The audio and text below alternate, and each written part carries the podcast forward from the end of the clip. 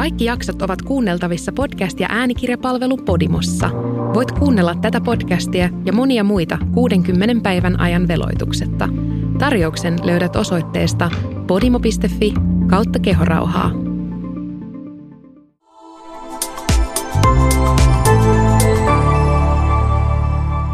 Asennemedia.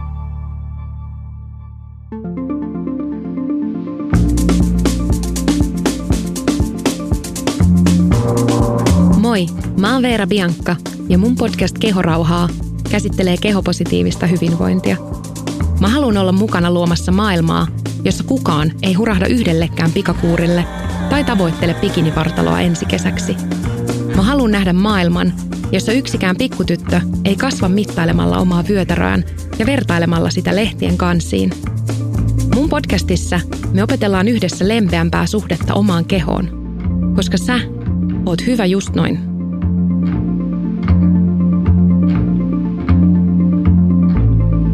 Tiesitkö, että joidenkin tutkimustulosten mukaan jopa 97 prosenttia pikadieteistä epäonnistuu?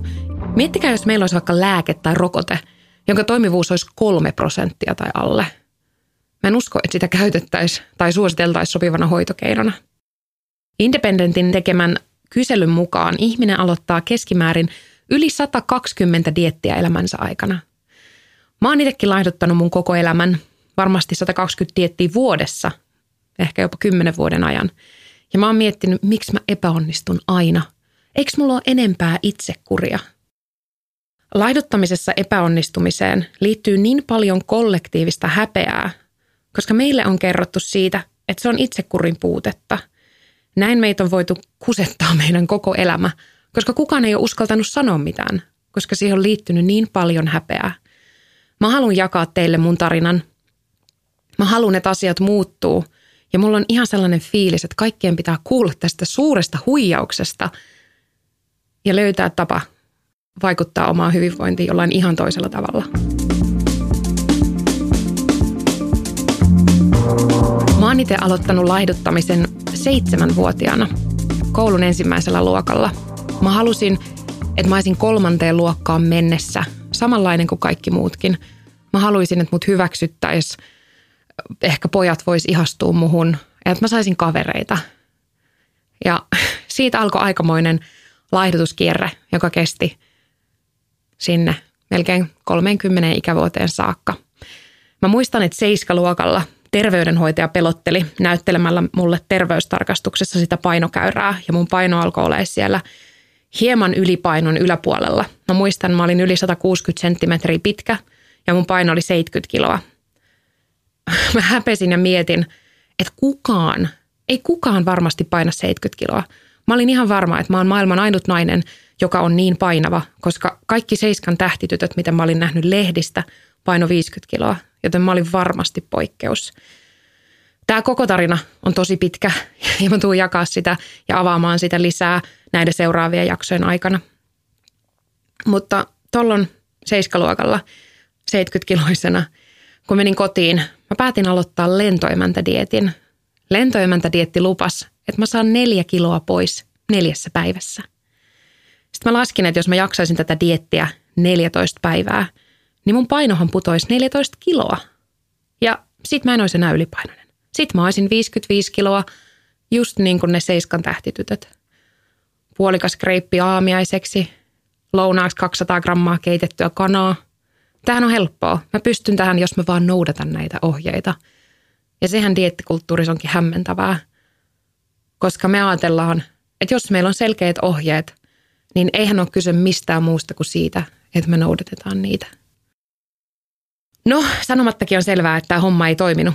Enter kaalisoppa, painonvartijat, Atkins, raaka veganismi, Fit Farmin superdietit. Mä oon kokeillut ne kaikki. Monta kertaa. Oon kokeillut myös ihan vaan syödä vähemmän kuin kulutat ja urheilla. Mutta mä oon kokeillut joka ikisen pikadietin. Ja se, mikä niissä hämää, on se, että oon mä saanut niillä hetkellisiä tuloksia. Käytännössä voidaan sanoa, tai niin kuin ehkä periaatteessa voidaan sanoa, että ne toimii. Mutta ihmisen biologia on paljon monimutkaisempi, ihmisen mieli, hormonitoiminta, kaikki on niin paljon monimutkaisempaa kuin se, että me voidaan vaan noudattaa jotain lentoimäntä diettiä 14 päivää, ja päästä hups vaan eroon siitä ylipainosta, mikä meillä on vuosien aikana kertynyt.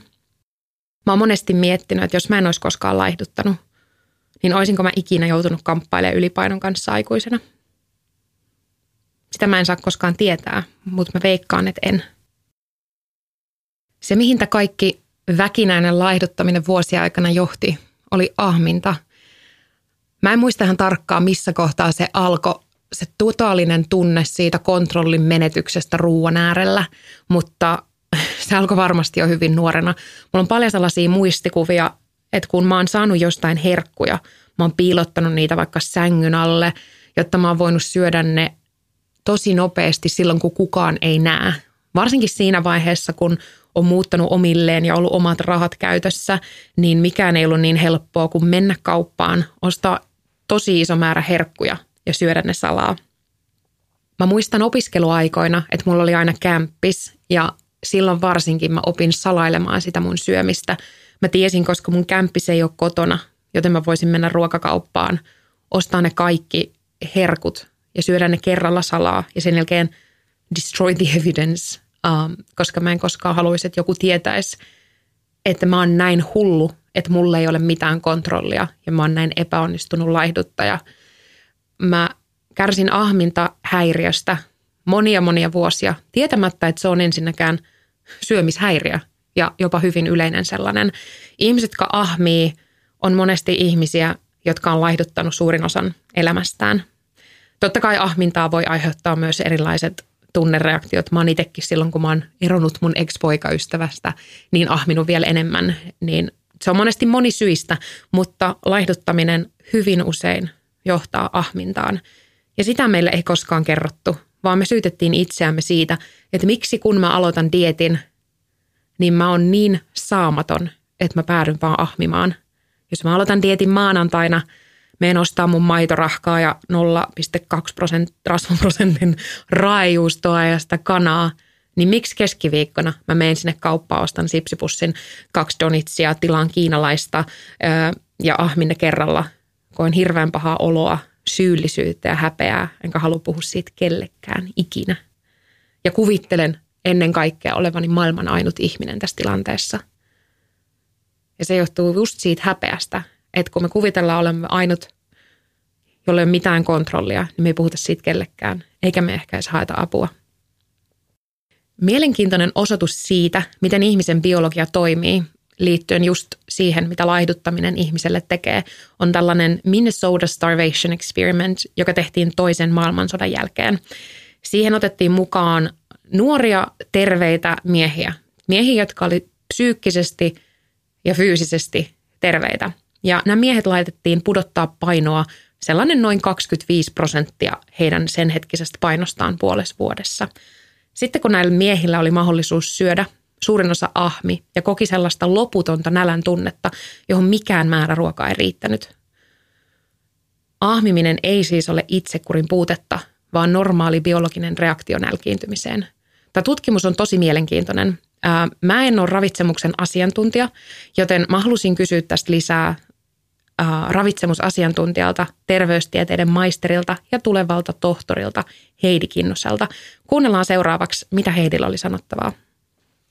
Minnesota Starvation Study on 1950-luvun siinä puolivälissä toteutettu tutkimus, jossa pyrittiin ymmärtämään ihmisen nälkää ja nälkiintymistä ja tutkimaan sen psykologisia ja fysiologisia vaikutuksia. 36 tervettä miestä ja heidän tavoitteena oli pudottaa 25 prosenttia omasta normaalista kehonpainosta. Nälkiintyminen kesti kuusi kuukautta, jonka jälkeen pidettiin vielä kolme kuukautta yllä tämmöistä rajoittavaa syömistä, jossa asteittain lisättiin energian saantia. Ja tämän jälkeen oli vielä kahdeksan viikkoa vapaata syömistä, jossa ei rajattu energian saantia. Keskeisiä tuloksia oli muun muassa sen semi-starvationin aikana voima ja kestävyys aleni, kehon lämpötila, sydämen syke ja sukupuolitoiminnot laski. Huomionarvosta myös tässä tutkimuksessa oli se, että nämä henkilöt oli uupuneita, ärtyneitä, heillä oli masentuneisuutta ja apatiaa, anemiaa ja muitakin terveyskomplikaatioita. Keskeisimpänä oppina se, että ihmisen biologia on aina vahvempi kuin se syömisen rajoittaminen ja kun me tietyn verran rajoitetaan ja sitten lähdetään purkamaan sitä rajoittamista, niin siellä on aika iso riski sille, että se syöminen ylikompensoituu ja pidemmällä aikavälillä paino sitten nousee. Mun vuosien laihdutuskierre lopulta päättyi 2019. Mutta tässä oli ehkä jännä juttu se, että mun parantumisen alku alkoi tosi TVssä. Vuonna 2019 mä painoin 148,5 kiloa. Mä en voinut hyvin. Mä en osannut pitää itsestäni huolta. Mä aloitin joka maanantai edelleen uuden laihdutuskuurin ja epäonnistuin siihen keskiviikkoon mennessä. Jos ei saman viikon, niin viimeistään seuraavan. Mä aloitin mehupaaston, pätkäpaaston, kaikki mahdolliset paastot, viiden päivän paaston, missä juodaan pelkkää mehua viisi päivää ja epäonnistuin viimeistään kolmannella päivällä. Ja mun paino vaan nousi ja nousi. Jossain vaiheessa keväällä 2019 mut pyydettiin tosi TV laihdutusohjelmaan Olet mitä syöt. Mua ensin hävetti se ajatus, mutta mä päätin, että jos mä ikinä tuun laihduttaa, jos mä en pysty tehdä sitä tosi TVssä, mä en pysty tehdä sitä ikinä. Joten mä lähdin mukaan. Ja mä tuun jossain vaiheessa myöhemmin kertoa lisää ajatuksia tästä TV-ohjelmasta ja siinä mukana olosta, mutta vaikka mä koen, että laihdutusohjelmat yleisesti on hyvin toksisia ää, ja on paljon vaarallisia formaatteja, mitä mä oon itsekin käyttänyt teinityttönä inspiraatioksi ja oppinut siitä vaan huonompia huonompia tapoja laihduttaa. Mutta se, mikä tässä oli mulle tässä kokemuksessa hyvää, oli se, että tämä oli alku aidolle elämäntapamuutokselle enemmän kuin laihdutuskuurille, kun mä keskityin vaan siihen, mitä mä saan tästä itse, kun siihen, miten se tulee ulos TVstä, miten mediat tarttuu siihen. Ja mä sain ruokavalio-ohjeet ja mä muistan, kun mä sain ne käteen, mä mietin, että hetkonen, eihän mä voi näillä laihtua. Plus mä haluan laihtua kaikista eniten. Mä haluan näyttää, että mä oon niin sisukas nainen itsekurilla, että mä laihdun eniten tässä koko ohjelman historian aikana. Se oli mun ensimmäinen ajatus, mutta onneksi ohjelman lääkäri Pippa Laukka laitto nämä ajatukset aisoihin ja neuvo noudattaa sitä ruokaohjetta. Se, mikä siinä tosiaan oli hyvää, että se oli oikeasti kohtuullinen määrä kaloreita, järkevää syömistä, ähm, jonka avulla mun paino putosi kohtuullisia määriä sen ohjelman aikana 13,5 kiloa. Mutta loppujen lopuksi, kun mentiin yli vuosi eteenpäin, niin mun paino oli pudonnut 35 kiloa. Mä jaoin somessa ennen ja jälkeen kuvia, hehkutin mun hyvinvointia ja vahvaa hoikistunutta vartaloa. Ja niin teki mediatkin katsokaa upea bloggaaja Veera Piankka 35 kiloa kevyempänä. Ihmiset kyseli multa, voiko ne ostaa mun laihdutuskuurin ja mä opiskelin ravintovalmentajaksi ajatellen, että mä alan myymään tätä, että tästä tulee bisnes.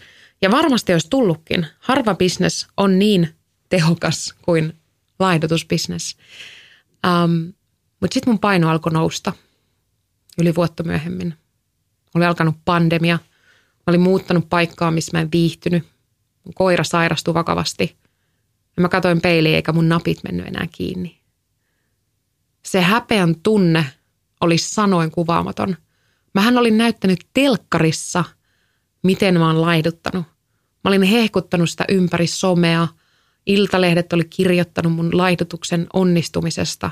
Mä jopa koin, että tämä jotenkin let down kaikki ne mun seuraajat, joita mä oon voinut inspiroida tämän matkan aikana –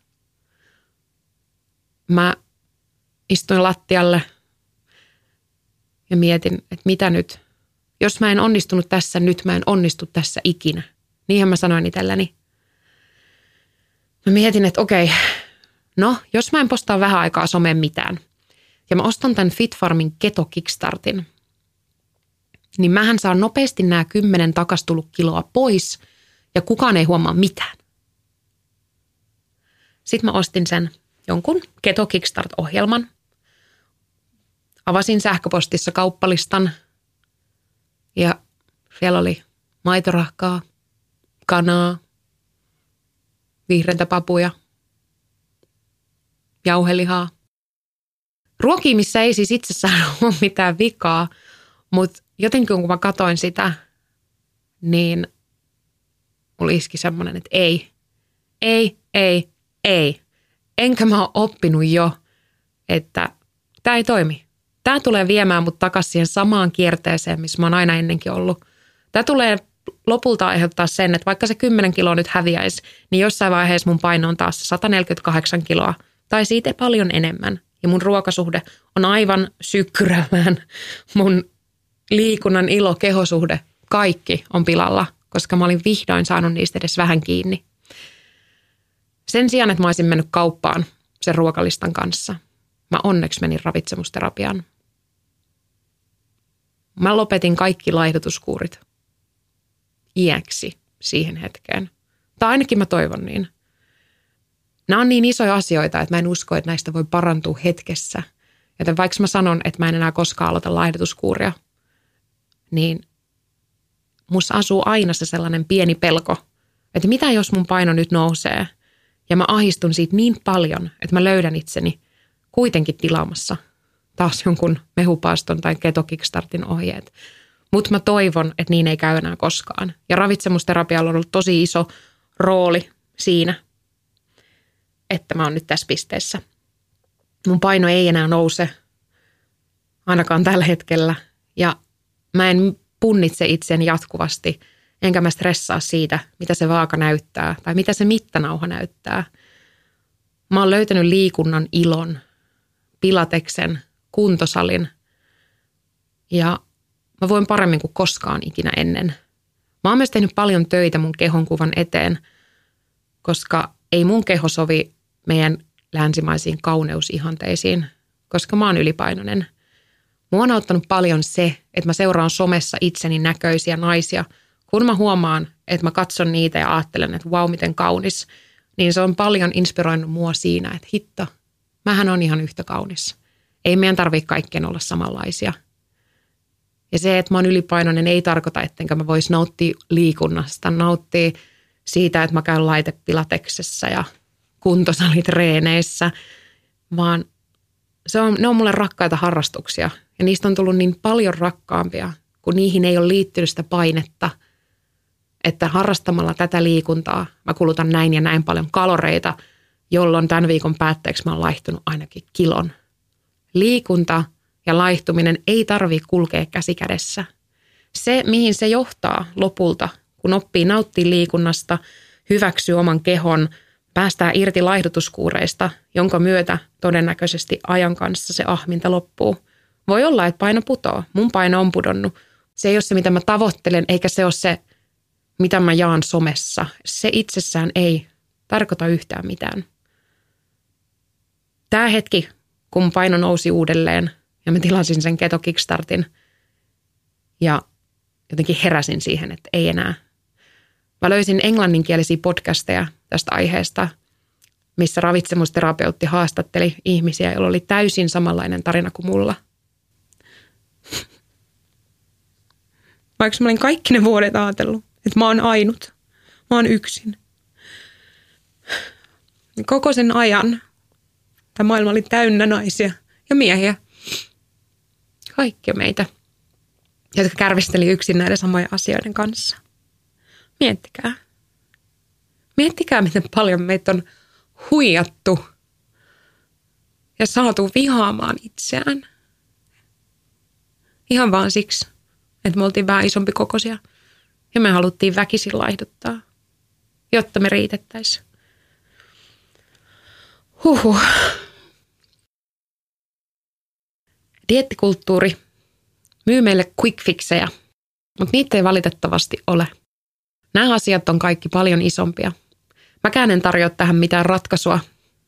Ja koska nämä ei ole edes yksilöongelmia, vaan laajoja yhteiskunnallisia haasteita.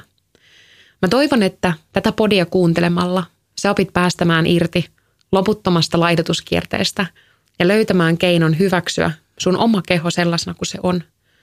Koska just sen kautta sä saatat löytää ihan uudenlaisen näkemyksen hyvinvointiin. Mä toivon, että tämän podcastin kautta sä saat myös uuden näkemyksen siitä, mitä oikeasti on kokonaisvaltainen hyvinvointi? Ja millaista se on, kun sen ei tarvitse liittyä sun kehon kokoon tai ulkonäköön? Hei, ihanaa, että kuuntelit mun ekan jakson. Näihin aiheisiin on liittynyt mulla vuosia niin paljon häpeää, että musta tuntuu edelleen ihmeelliseltä, että mä istun tässä podcast-studiossa avaamassa mun synkimpiä salaisuuksia ja kaikkea sitä, mitä mä häpesin kaikista eniten ja mietin, niin avoin kuin mä tuun ikinä ole somessa, niin tässä menee raja. Näistä mä en tule ikinä puhumaan. Mutta sitten se, että mä aloin puhua näistä ääneen, onkin just se, mikä vapautti mut diettikulttuurin kahleista. Ja mä haluan kertoa mun tarinan, jotta sä tiedät, että sä et ole yksin. Olisi ihana kuulla, mitä ajatuksia tämä eka jakso herätti. Sä voit seurata mua somessa, Instagramissa ja TikTokissa nimimerkillä Veera Bianca ja täkätä mut vaikka Instagram-storeihin ja kertoa fiiliksiä tästä jaksosta ja tämän aiheen tiimoilta. Voidaan yhdessä luoda paljon parempi ja hyvinvoivampi maailma. Kiitos.